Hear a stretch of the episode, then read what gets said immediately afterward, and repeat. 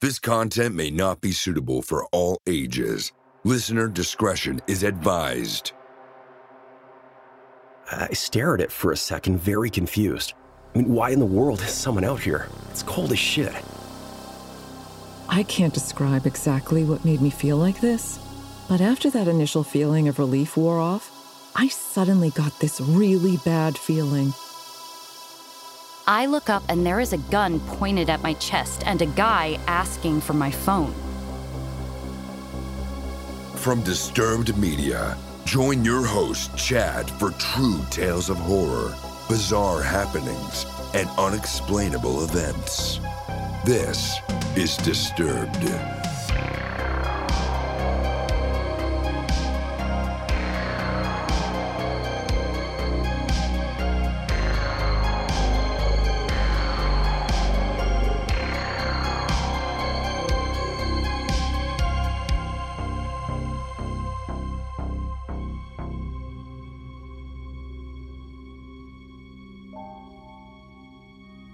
Welcome back in, everyone, and thanks for joining me. This week, I'm bringing you four true horrifying tales that will make your spine tingle. So sit back and listen close as we dive into the horror. We open the show hearing from Reddit user It Wasn't Me Boys, featuring voice work by Tanya Eby, and we escape a possible kidnapper.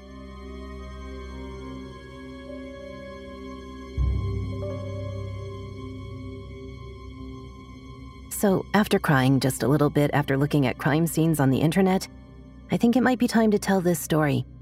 It's just one of those moments when I randomly start thinking about it in a more serious mood than usual. It's gonna be long.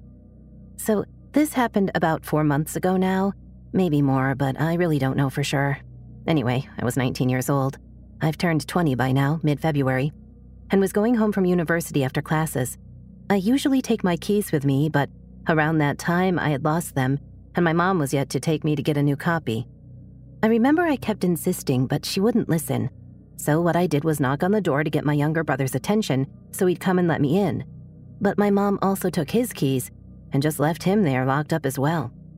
I asked my brother to pass me my charger from my room, and I called one of my aunties to see if I could go hang out at her workplace in the meantime.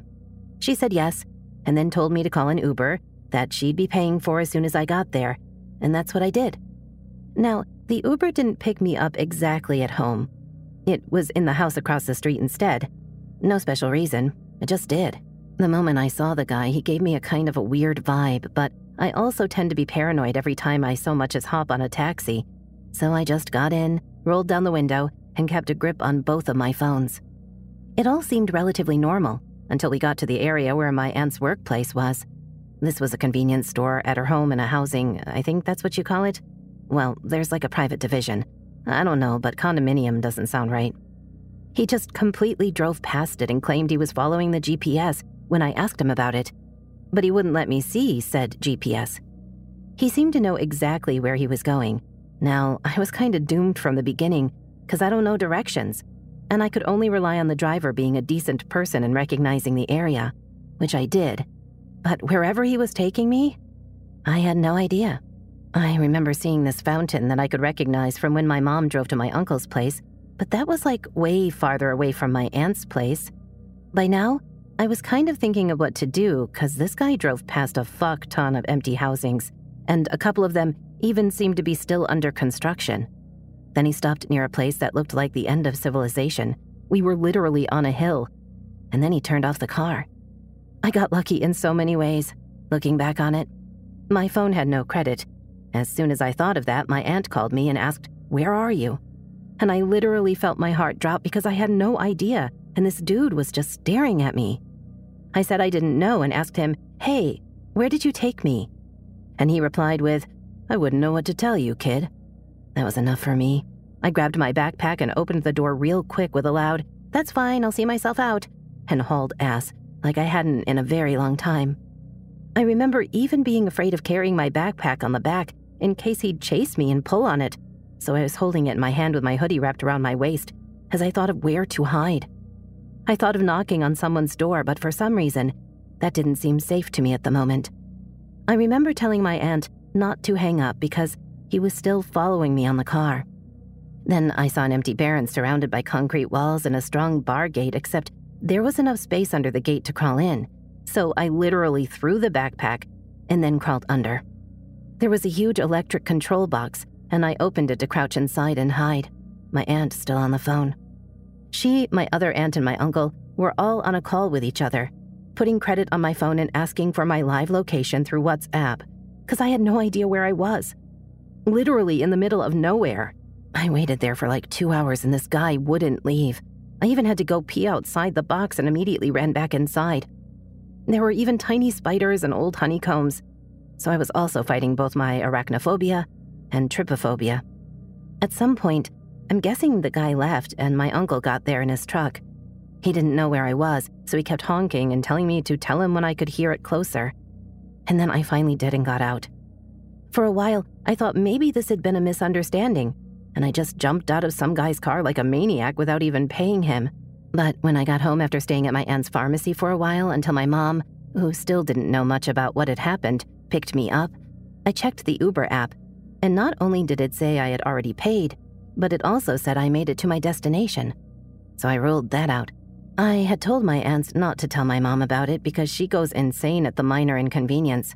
So telling her this would only freak her out, and she wouldn't be any help. I only let her know when I called her to come get me and on our way to get a copy of that key, because of course, something bad had to happen until she actually listened to me. And nowadays, she always puts credit on my phone. Anyway, so that's what went down. I had to Indiana Jones that shit twice, and to this day, my family brags about how I was able to keep myself perfectly composed and react quickly, which I'm still shocked about.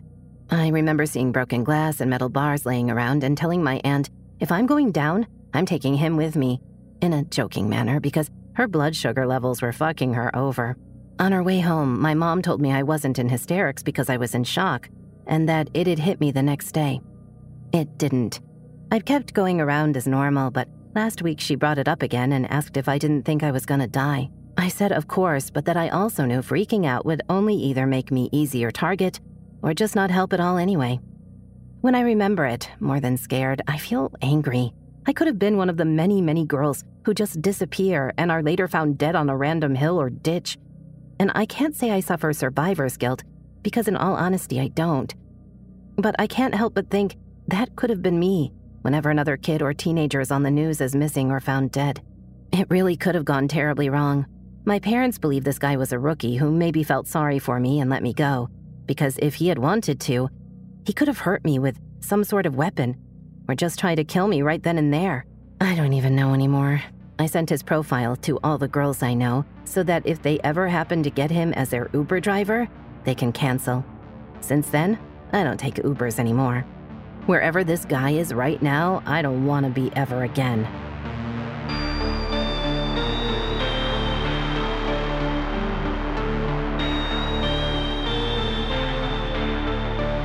Are you loving the show? Let us know with a positive rating and review. In return, we'll help you hide the body. My name is Olivia Carter, and I live in Wisconsin. I commute from Milwaukee, from Fond du Lac, and it's about an hour drive every day. And I listen to your podcast at work, on the way to work, on the way home from work, and it's amazing. It's probably one of the best podcasts I've ever heard and it's honestly what got me into podcasts. Up next, we check in with Reddit user Leading Basket 914, featuring voice work by Matt Bradford. And we can't quite believe our eyes. A lot of my experiences have occurred at my place of work. Obviously, I have to change the names of the people involved and keep my identity anonymous. I'm in my early 20s, about 5 foot 10 inches. I'm a little out of shape, but have plenty of strength and endurance to be able to handle myself just fine, and you won't find me backing down from much of anything. I work for a local county jail in a southern East Coast state. Attached to the jail is the patrol division of the sheriff's office as well as our dispatch center. The jail sits on a standalone road just off the main road, and our driveway is essentially a loop at the top with three county owned buildings outskirting the loop. Now, We've had a few tragic deaths in the facility, and we're generally no stranger to experiencing voices or footsteps or doors slamming themselves, especially on full moon nights. About three months prior to this, we had an especially unpleasant death. I mean, this guy was no Boy Scout, but he was never anything but pleasant to us. After this inmate had passed, who we'll call Paul, they brought the jumpsuit and restraints he had passed away in back to the facility. This will play into the incident towards the end. I worked the overnight shift, and during the winter, it's dark when I get to work and when I leave. This particular morning, the day shift had gotten there early, and I was allowed to leave about 10 minutes early. I go out to my car and warm it up because it's very cold outside, maybe 30 degrees. While I'm sitting in my car waiting for it to warm up, I, I see movement to my right near the secure gate that I leave through. My windows are still foggy, so I brush it off as a bird or something. After all, the sun hadn't started to rise yet. Once my windows defrost, I pull up to the gate and wait for it to open. I only have to sit there for a few seconds as the camera at the gate can see it's me in my car. As I wait, I look off to my right uh, to see the silhouette of a man standing in the grass across the street between the two small bushes with a large tree directly behind the figure. I stare at it for a second, very confused. I mean, why in the world is someone out here? It's cold as shit. The gate opens and I proceed through it, but stop just on the other side. As the gate closes behind me, I turn on the spotlight on my car. I, I drive a retired police car, and I'm absolutely shocked as standing there in the bright light is a male in an orange jumpsuit. And the second thing I recognize is the face, the face that just about resembles that of Paul. For a second, I, I stop in confusion, caught off guard by the resemblance. But then I immediately grab my radio from my belt and call for additional officers and deputies. I quickly accelerate towards the individual and jump out of my car with my taser out and activated. I stand behind the open door of my vehicle and yell to turn and face away from me. I'm now only 10 to 15 feet away, plenty close enough for the 25 foot range cartridge on my taser to reach. At this point, I can hear the exterior doors behind me opening, and I can see the blue lights of the sheriff's cruisers as officers and deputies are hauling ass towards my location, expecting to have to deal with an escaped inmate. So I quickly look around for my backup, and when I look back, this person is turned around, walking away from me. So I yell, Don't walk away from me, one more time before I deploy my taser. This was when I fully realized that this was not what I was expecting. I mean, both of the probes visibly travel through the person and land on the ground as all 25 feet of the wire is expelled. Now, I'm in total shock and freeze in place, leaving the taser arcing for all five seconds as this male disappears into the tree. A detention officer runs up and asks if I hit him with the taser. I can do nothing except stare in disbelief to what just occurred right in front of me. The rest of the responding officers and deputies arrive to my location, and I start explaining what the hell just happened. A few of them look at me like I'm crazy, but I insist that I'm not seeing things. After I was able to come back to reality, we investigated the area. And from where this apparition was originally standing was a set of footprints in the morning frosted grass that led directly to the tree and stopped at the base. There was no one around. We immediately conducted a head count of the entire facility and no one was missing. I mean, the cherry on top is that I was told that day a jumpsuit the same size as the inmate wore who had passed away was now sitting folded on the empty bunk that he used to occupy. I was forced to have a meeting with the department's detective and basically take a psychology test. I passed the test just fine, and the detectives had no indication that I was lying to them or anything. And ultimately, it was chalked up to be an unexplainable incident, and no action was taken against me. I still run through that event over and over every day as I drive through that gate. Ultimately, I don't think it will ever be anything but an unexplainable incident, I guess. Maybe that was finally Paul's spirit getting sent free. But whatever it was, let's not meet again.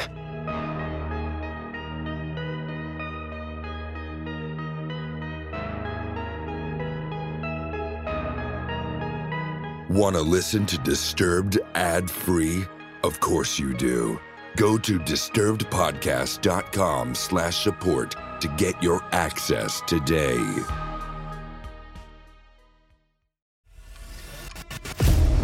Twenty-four hours ago, I found out the person that I'd been dating and seeing for the last six months is a con man. That is my sister Emma. Andrew Tonks's lies had been so convincing, she'd invested $300,000 with him. However, the tables were about to turn on Andrew. What he didn't know was that Emma had discovered his real identity. But to get any chance of justice, Emma had to act like it was business as usual. Coming up in this series, and that's when murder, all this stuff goes through my mind. I'm really, really scared. I'm assuming Sarah has watched too much Netflix and figures I've been defrauding you. Couldn't be further from the truth. That's what this was a real life story that seems so unbelievable, but it was actually true.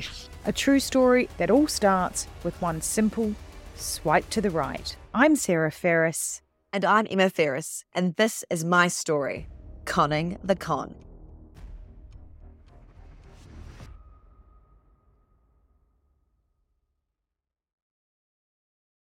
Hi, I'm Matt Harris. Seton Tucker and I host the podcast Impact of Influence, which for two years covered in depth Alex Murdaugh, who was eventually convicted in 2023 of murdering his wife Maggie and son Paul. That story continues to evolve, and we will cover that. Plus, we will tell you stories of other true crime events that have happened in the South. Please join us on Impact of Influence and give us a follow on the Impact of Influence Facebook page. On the morning of August 1st, 1966, shots ring out from the observation deck of the clock tower on the University of Texas campus. It marks the infamous beginning of the modern era of mass shootings in America. You're listening to Stop the Killing podcast. Join us as we take you behind the crime scene tape to explain global mass shootings and mass attacks. I'm Sarah Ferris, but more importantly, this is Katherine Schweit, the former head of the FBI's active shooter program. I spent five years as the FBI's top executive looking for answers to the mass shooting crisis. I've been at the shooting scenes, I've traced heroic acts of bravery, and I've sat silently and listened to the heart wrenching stories from survivors. Amongst this horror, there is hope. We all hold the key to stop the killing. You just need to know how to unlock the door. Download Stop the Killing and be part of the solution. Search Stop the Killing on Apple, Spotify, and all the usual suspects. Now back to the deliciously frightful. Disturbed Podcast with your host, Chad. Next up, we hear from Reddit user Remy Rocks, featuring voice work by Nicole Doolin.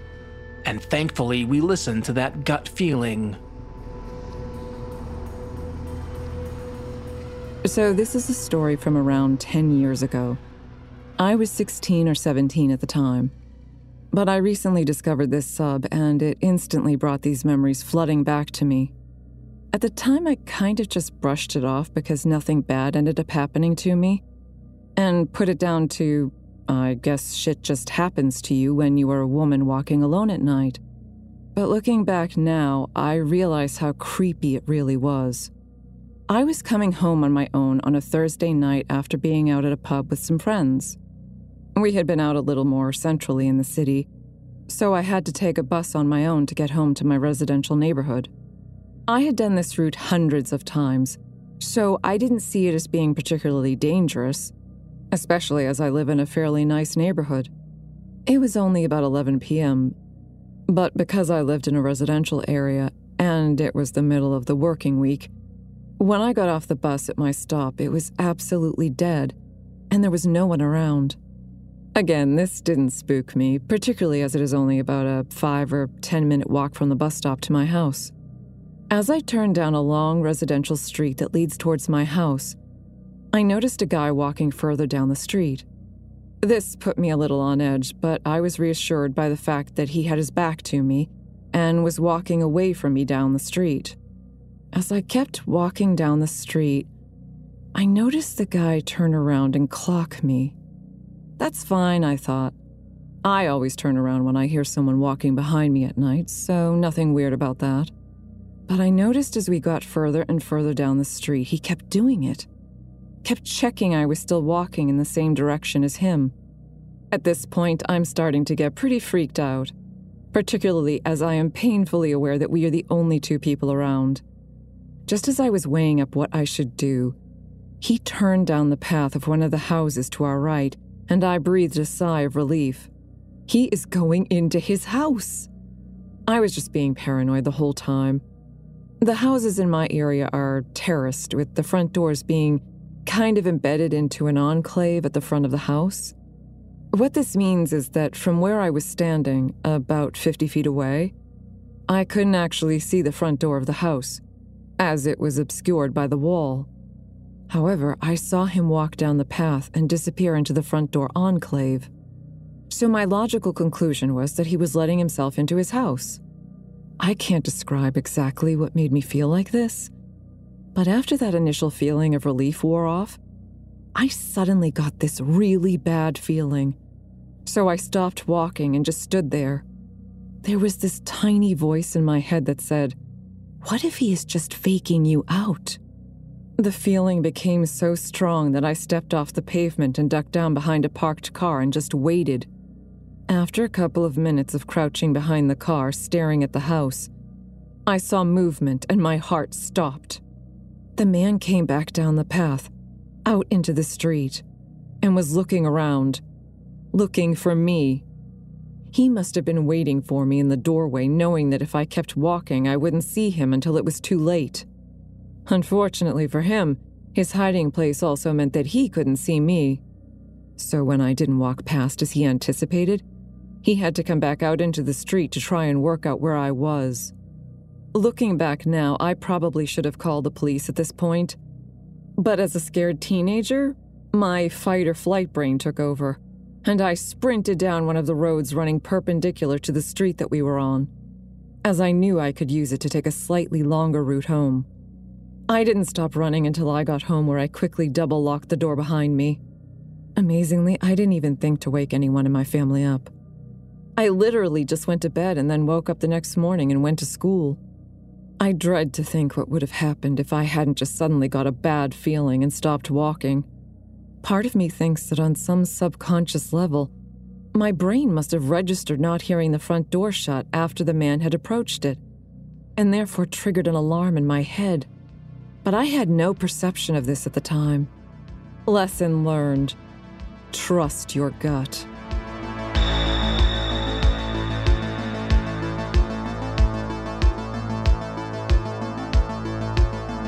Are you terrified yet?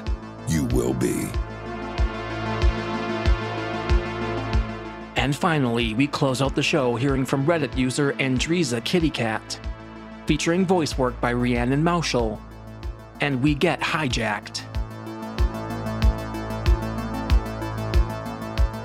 So, this story takes place in 2008 and 2009. I was 16 or 17, and my sister is four years older than me. First, some important background information. At the start of 2008, my parents got a divorce, and my mom moved out into a small one bedroom flat. I stayed with my dad in the house as my mom's place was too small, and a few other reasons. My parents still stayed in the same city, though, about a 5 10 minute drive away from each other.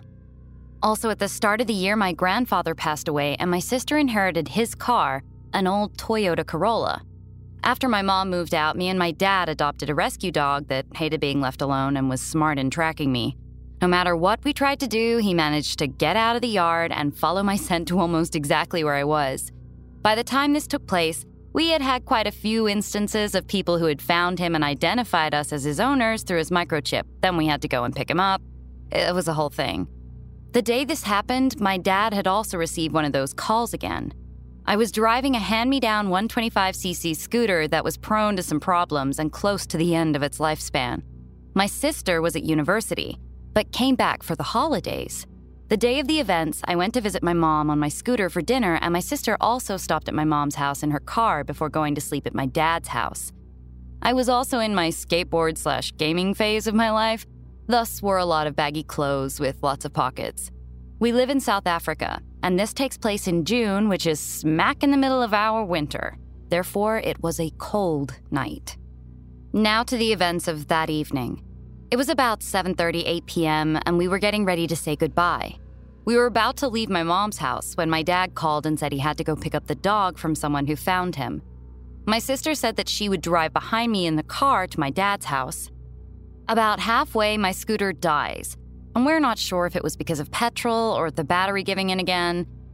We're about 100 meters from the garage, so I push it to the garage and my sister follows behind me in the car. My dad meets us at the garage and gives us a few bucks to throw in petrol. While we're there, we keep on struggling to get my scooter to start. This garage is about 500 meters away from my dad's house with two stop streets and a main road in between. While we're there, a guy with a bakkie offered to put the scooter on the back and drive it home for us. My sister, being wary and untrusting of strangers and the fact that she thinks he will drive off with the scooter, declines and says that home is not so far away and will be okay. She said she will push the scooter across the main road and then go back for her car, leaving me with the scooter on the other side. When she gets to me again in the car, I start pushing the scooter and she is behind me driving slowly with her hazard lights on. We get to the first stop street and she tells me to try to start the scooter again. I try, but nothing happens. Next thing, I look up and there is a gun pointed at my chest and a guy asking for my phone. I am frantically looking in my what feels like 1,000 pockets for it as I notice three more guys moving around and a red Golf parked next to my sister's car. I finally managed to find my phone and was about to give it to the guy when my sister is all of a sudden tackling me to the ground. The phone goes flying, but the guy gets to it, then jumps in the car, and they all drive off. My sister asks me if I'm okay. I say yes, but I'm semi hysterical. My sister says we need to get help. I remember that I have a friend that happens to stay right across the road, and I tell her that. We leave my scooter on the side of the road and run across to my friend's house, frantically screaming and pressing their intercom at the gate for them to open up and come out. As their doors open, my sister and I see my dad's car come almost flying past, and she tells me to stay where I am as she runs to my dad's house. I stay, and my friend's mom comes out, and I tell her what happened. I don't know how long it was, but soon my mom, the police, and neighbors were there talking to me and calming me down. After a police coffee in me and reassurance from my mom that my sister is fine, we moved my scooter into my friend's yard for safekeeping.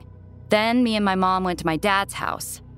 When we get there, my sister explains to me that she had a gun to her head and was told to get on the floor and lie still or they would shoot her. Then, when she looked up and saw me standing, she panicked because I was standing. Hence, she side tackled me to the floor. She ran after my dad when she saw him because she felt sure I was safe and knew that he could possibly speed up and catch the car. After a long process, we get the car back, and my sister, for obvious reasons, doesn't want to drive it anymore. So she and my mom swap cars. So, Weirdness Part 1. This was in the days of MXit, I've had the same number my whole cell phone life career. The January after all this happened, I get a random SMS saying it's from someone who just bought a secondhand phone and that my number was on the MXit. But he thinks the phone was stolen, so we can meet up for an exchange if I want it back. Being freaked out, but curious, I ask what phone it is. The person then proceeded to give the details of the phone that was stolen that night for me. Needless to say, I said, Nope, you keep it. Weirdness Part 2. Me and my mom started to go to a cell group, Bible study thingy. And we had a rule between us that unless we gave an indication to the other, we would leave at 9 p.m., otherwise, they would end too late for our liking. This night, I found the topic interesting, so said I wanted to stay longer. When we walk out after it finished, we start looking around and realize that our car was gone.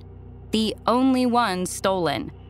My mom calls my dad, and he said he will grab the car's papers and meet us at the police station. While filling out the forms for the stolen car, the officer says something about it being a shame as we only have had that one for a year. My mom takes a closer look, and we see that we were working off the forms from when the car was stolen when my sister had it. This meant the exact same car was stolen exactly on the same day one year prior. The long story short, my sister and I were hijacked got the car back. Exactly one year later, went out with my mom, the exact same car was stolen again.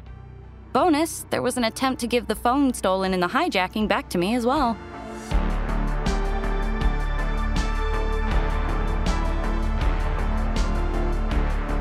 Follow our social channels on Facebook and Instagram at Disturbed Podcast and on Twitter at Disturbed underscore pod. Don't forget to head over to disturbedpodcast.com slash submit to send in your own true terrifying tale. Disturbed is produced by yours truly, funded through advertising and your support. And if you'd like to support the show, you can get early access to our premium feed featuring ad-free listening and bonus episodes. Visit patreon.com slash disturbedpodcast to learn more. And a shout out to our newest supporters, Brianna Bates, Nico Lewis, Daniela, Jesse Savage, Autumn, Frankie, and Emily Royal. They all get instant access to our catalog of bonus episodes, ad-free listening, and 24-hour early episode releases, and you can too over at patreon.com slash disturbedpodcast. Music by Carl Casey at White Bat Audio, co.ag, and Kevin Hartnell. Thanks for listening. We'll be back next Thursday with a brand new episode. And stay safe out there, y'all.